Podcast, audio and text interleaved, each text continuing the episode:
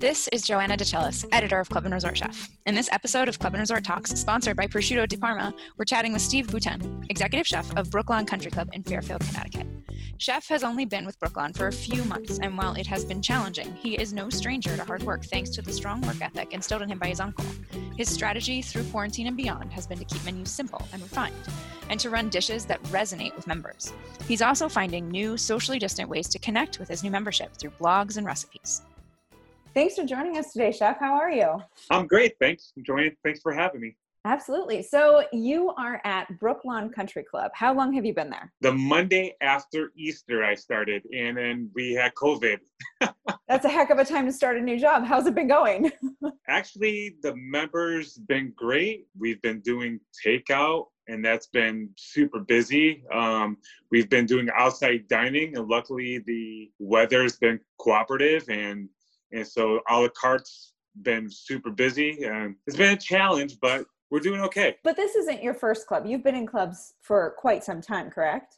Yes yeah, since 1997 okay so what's kind of tell us about your background. Where did you come from and how did you end up at brooklawn well i first started out uh, at the golf club of avon back in 1997 was my first club. I just came off of working with my uncle who opened up a restaurant prior to that so coming to a country club, just you know, I just knew Italian cuisine uh, was kind of uh, challenging, but you know, being 22 maybe at the time, 23, you know, I was looking forward to something to broaden my my career. So uh, I went there, and it was a great impact. Uh, Golf Club of Avon, they, uh, I remember the first week, a waitress asked me, could I do something for a member? And I said the word no. And the chef came running out into the kitchen and uh, he said, We don't know that word. That's the last time Club. you ever said no, right? and pretty much. That's, I mean, that's that. I mean, that stuck with me. I got this and I right here in front of me on my desk. I still carry it to this day. He wrote the word attention to detail. The quick story on that. He he's, he loved my raviolis, and uh, he told me to make a ravioli dish for the first course for a New Year's Eve dinner. I'm like, oh, this is great. So I made pretty large. So you know, I was figuring one per person. He goes, we're gonna we're gonna have about 250 guests. I'm like, okay. So I always make it a little extra. So I made like 275. He was on the other side of the kitchen and he just kept on saying, we need more ravioli. We need more ravioli. I looked at the sous chef. I'm like, I'm like, I'm I only got like 20 left. I go, how many plates does he need? So he goes around the other side. He goes, Steve, uh, they're not even halfway through. He was putting two raviolis on a plate and I wasn't even aware.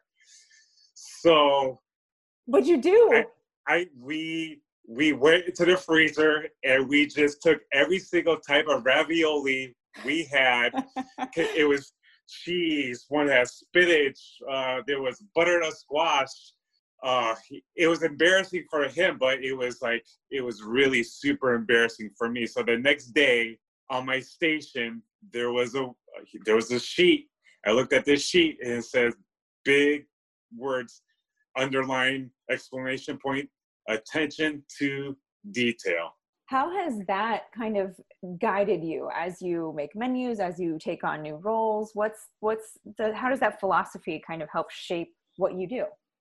Working with him his name was uh, chef andy hughes. Um, he was really a great inspiration. Uh, one day i was just complaining about there was nothing there was no product to use to do specials and uh, he said, okay. So he walked me to a cooler and he locked me in the cooler and he said, don't come out until you get three specials. So I knocked on the door. I said, I got three specials. He goes, I want to hear them. So uh, I told him, and then he comes into the cooler with me, and he then he locks it, and then he goes, "You gotta utilize everything you have in house. You gotta be creative. Uh, you just can't go purchasing food, purchasing food, purchasing food, you'll end up being bankrupt if you own a place. because you gotta learn to you know think outside the box. You gotta take what you have available and create something. You keep it simple. My uncle always says it's it's the art of flavor. It's not the art of culinary. It's the art of flavor. His philosophy was flavor first, and then presentation. Everything else is is secondary. All my dishes, flavors is there, and the flavor is what's going to bring members back. What's your favorite dish on the menu right now? Believe it or not, I sell about 20 pounds of octopus a week. Oh, really? How do you prepare it? I take the tentacles off, and if they're if it's long enough, I usually give them one whole one. If it's short, I give them like one and a half. I sous vide it in the bag. I put uh, whole garlic, uh, a shallot, and some duck fat. I don't season it. Sous vide for uh, at 170 degrees for about five and a half hours, and then uh, it gets seasoned, and then the char grilled really quick. While that's char grilling, uh, I prepare uh, sauteed kale, excuse me, with uh, uh, garlic, sl- uh, sliver garlic, shallots, hot pepper flake, olive oil. I add some uh, diced pancetta to that. Basically, I put that in the bowl, and then in the middle of the bowl, I uh, make some arrabbiata sauce, which is like a spicy roasted red pepper tomato sauce. I place the uh, octopus on top, and then I just do dots of chimichurri on it. So it's a it's a Portuguese spin to it. Now, did that dish is that something you came up with, or did that come from your uncle? Where did the what's No. the origin on it? That was just something that we I had kale in house, I had pancetta in house. Thought I was gonna put octopus on, and the following week I was gonna take it off. Now, back when I worked in the Hartford Golf Club, I did it in like a Thai version. It sold, but it, it didn't sell like it's selling here. So I figured that, you know, I didn't want to put like raw kale. So maybe I saw if I sauteed it like spinach, it all it all came together. I sell like I sell 20 pounds of it a week. It's it's You're never It's taking probably- it off the menu. no, I and there's, there's a lot. and you know, it's it's so funny. There's like a lot of things that that just keep on selling that I can't.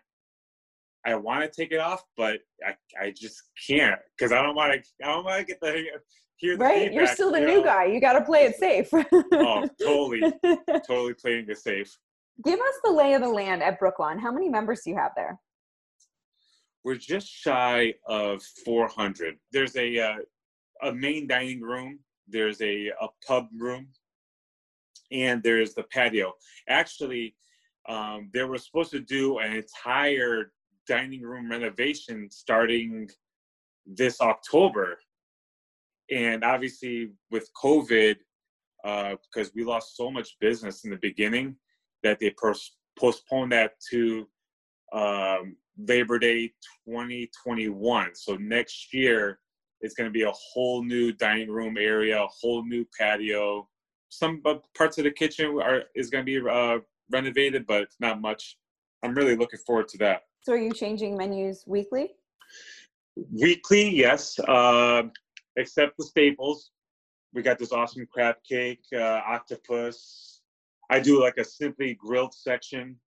I, I would say about 70% of the menu stays the same, and then I just change about 30% of it on a weekly basis. What about with COVID? So how has that changed what you're doing with your menus and the operation really? we tend to use just one menu for one menu for takeout, like curbside, uh, one menu for a la carte. We're not doing any banquets. We're doing very small.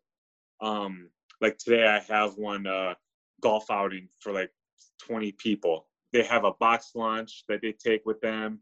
The and then that's all they're having today is like hors d'oeuvres, but all the hors d'oeuvres are are plated, not passed for themselves, so they get one whole plate of hors d'oeuvres. But you came to Brooklawn right in the middle of all of this.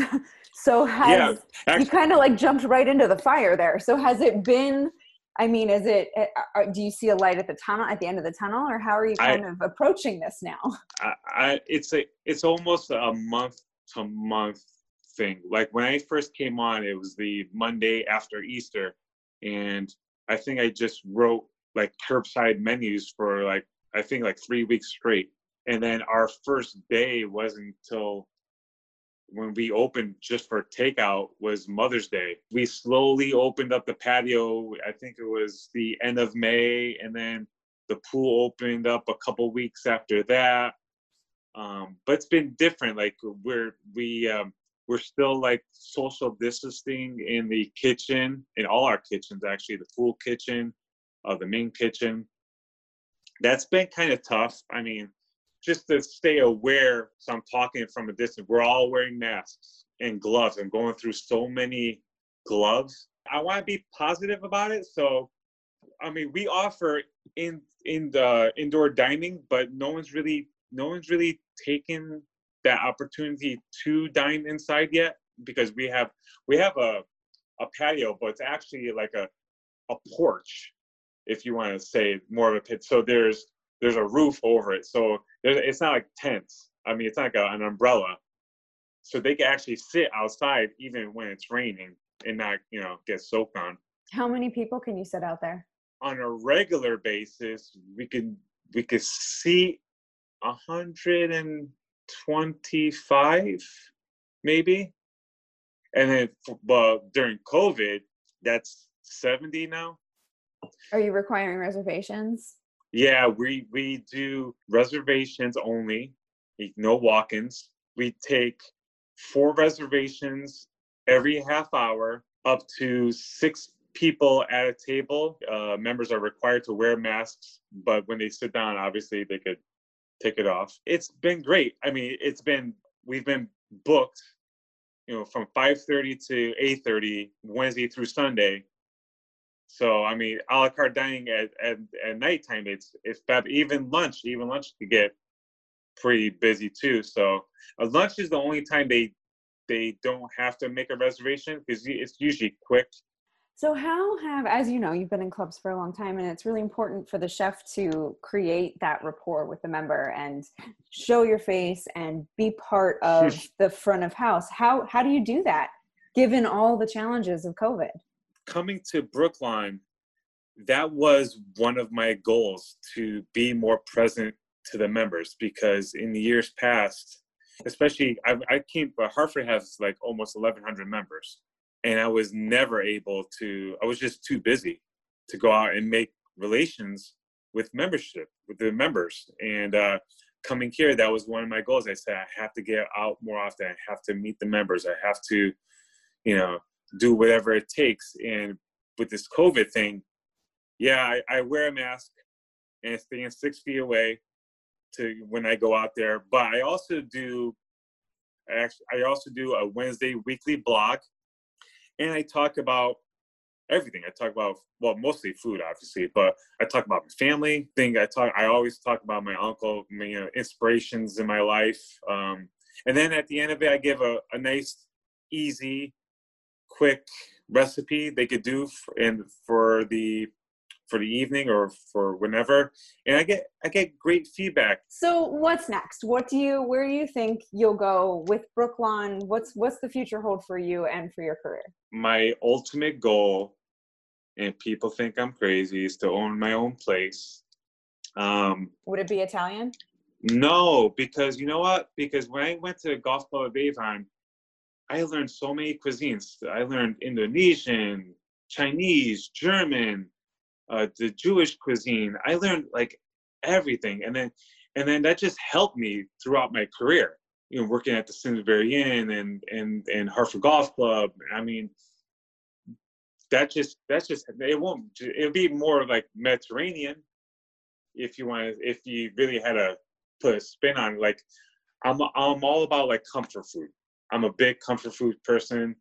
Um, I'm a big uh, I take classical dishes and put my own spin on them. Um, so pretty much anything like my uncle taught me, I just put my own little tweak it into it.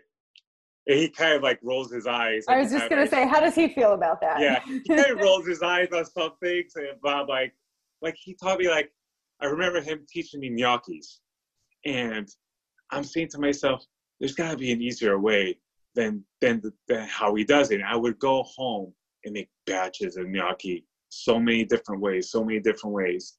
And then I'm like, I got it, you know, I, I finally figured out. how to make gnocchis better than my uncle.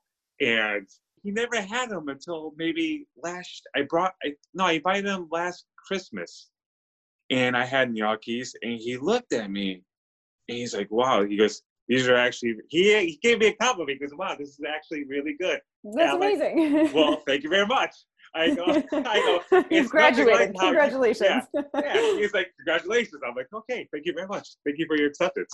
That man, I mean, I get emotional. Like, I don't know if you can hear my voice, but I get like really emotional when I think about him. When my dad passed away when I was like 15, he really came into my life and he pushed me. Like he really pushed me. I just needed someone. I needed that father figure at that young childhood. He just took me under his wing. He was the Italian Gordon Ramsay on me every single time. The first day I worked with him on the line, I was 15 years old. This little restaurant called Mr. D's Italian restaurant. He was the executive chef there. And it was just three of us on the line. On the hotline. I never worked I never worked the hotline a day in my life. My first task was he goes, Here, I need 25 slices of provolone. I'm like, okay, that's pretty simple. I go on the slicer, I slice on a slice in provolone. I'm counting 23, 24, 25, and my thumb goes into the slicer. Oh, it was bad. So I mean, I still have my thumb, so it wasn't that bad. That's but good. It was, That's good. it was it was good. It was it was a good cut. So I I I'm holding on onto my thumb with a towel for dear life. I look right at him. I said, Uncle Anch, I gotta go. And this was a Friday night. We had like 225, I think 225 reservations. oh my gosh. He looked at me, and in Italian, he said, "Bleep, no." He says, "You're gonna tape it up, and you're gonna get on the line." So I was looking for gauze. I think I had some masking tape and some duct tape. I put a glove on, and I worked with him side by side, banged it out. At the end of the night, just the three of us. There's one guy working saute. My uncle was working the middle and the grill. I was helping on the grill. I was doing the cold side and I was doing fry. And he, at the end of it all, he pulled me to the side, and and he said, I'll never forget to day. Do you think you could just leave your team like that? We had 225 reservations. How the hell do you think that was going to be with two guys, let alone with three guys? And he goes, You better think long and hard if you want to stay in this career. He goes, You're going to miss weddings, birthdays, special events. Your wife is going to be pissed off at you. He goes, Aunt Connie is always pissed off at me because I miss a lot of things. He goes, if you don't, if you don't want that, you better change occupations. And, and he, but he's saying this in a more like like a father like a father just you know is like really like scolding his his son you know? He's Yeah. really like putting it to me. And i got tears coming out my eyes. I mean it was like so i go home and my mom's like what happened? And i'm like well i cut my thumb and i told her the whole story. And uh, i told you know what my uncle said and he, she kind of like just shrugged her shoulders she goes if you want it listen to him so then I slept on it. And the next day I went back and I didn't say nothing.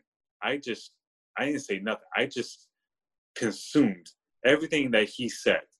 And, and I just listened. I just kept my head down and I just worked and it worked and it worked and it worked. I sacrificed. I, you know, when I went to the golf club of Avon and, and Chef Andy Hughes said, I, can you work? I, I always said, yes, yes, yes, I could work. You know, even if I wasn't scheduled, yes. The answer was yes, yes, always yes, yes. And then when I became the sh- the executive chef at the Simsbury Inn, you know, it was my first chef job. I mean, I wanted to touch like I wanted to see all the plates. I wanted to make sure everything was perfect. I didn't want like no complaints. I, so I wanted. I was so anal. I was there day in, day out. It took a toll. I took a toll on my kids. Um, definitely took a toll on my family life. Um, but I, I, I look back on that now, and I'm, and I'm, I'm going to be 46 this year, and I, and I say, was it worth it? Would I do it again? Yes, because I love, I love what I do. Well, thank you so much for joining us today, Chef, and for sharing your story with us. Absolutely. For more podcasts, check out our site, clubandresortchef.com.